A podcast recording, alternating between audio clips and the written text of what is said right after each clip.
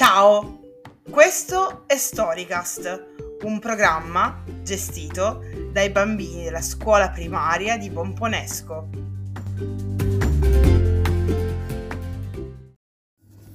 Un dicembre, rosso cuore, capitolo 9, 9 dicembre.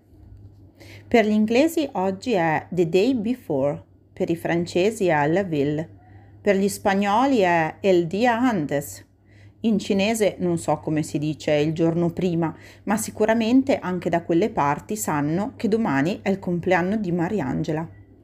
Arrivata a scuola, Mariangela, proprio lei in persona, si è avvicinata e mi ha detto: Mi raccomando, niente scherzi, domani c'è la mia festa. Come se avessi qualche possibilità di saltare l'appuntamento. Mio padre oggi si è preso un giorno di ferie per accompagnarmi a comprarle il regalo. Probabilmente ha confuso questa festa con il ricevimento della principessa d'Inghilterra. Se vuoi, mia madre può venire a prenderti. Se tuo padre è al lavoro, ti può accompagnare lei. Le puoi telefonare. Mariangela ha la grande capacità di dire la cosa sbagliata al momento sbagliato. Potrebbe fare richiesta per entrare nel Guinness dei primati nella categoria bambina più sciocca del mondo. Comunque ho risposto: Grazie, ma mi accompagnerà Lorella.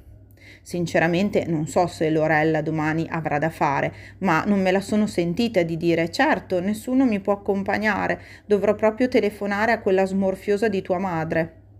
Se poi Lorella ha qualche impegno, pazienza, vorrà dire che sarò costretta a rimanere a casa. Farò come papà, un po' di jazz in sottofondo e un buon libro, magari una storia di pirati e principesse. Adoro le storie di pirati e principesse. Alle 12.30 il viaggio verso casa sembrava non finire mai. Rimuginavo il modo per chiedere a Lorella di accompagnarmi alla festa senza farla sembrare un'occasione importante.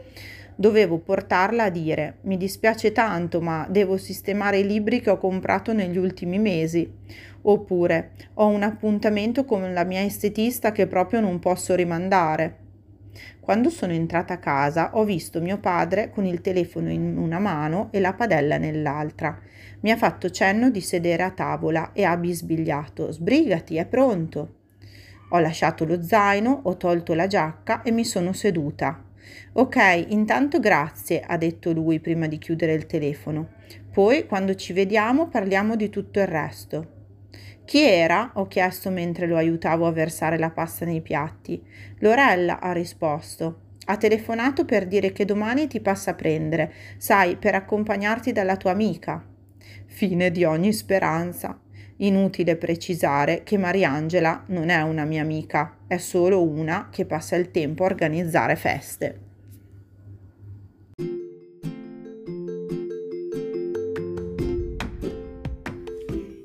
Se la storia ti è piaciuta e vuoi sapere come prosegue, ci risentiamo al prossimo episodio. Ciao!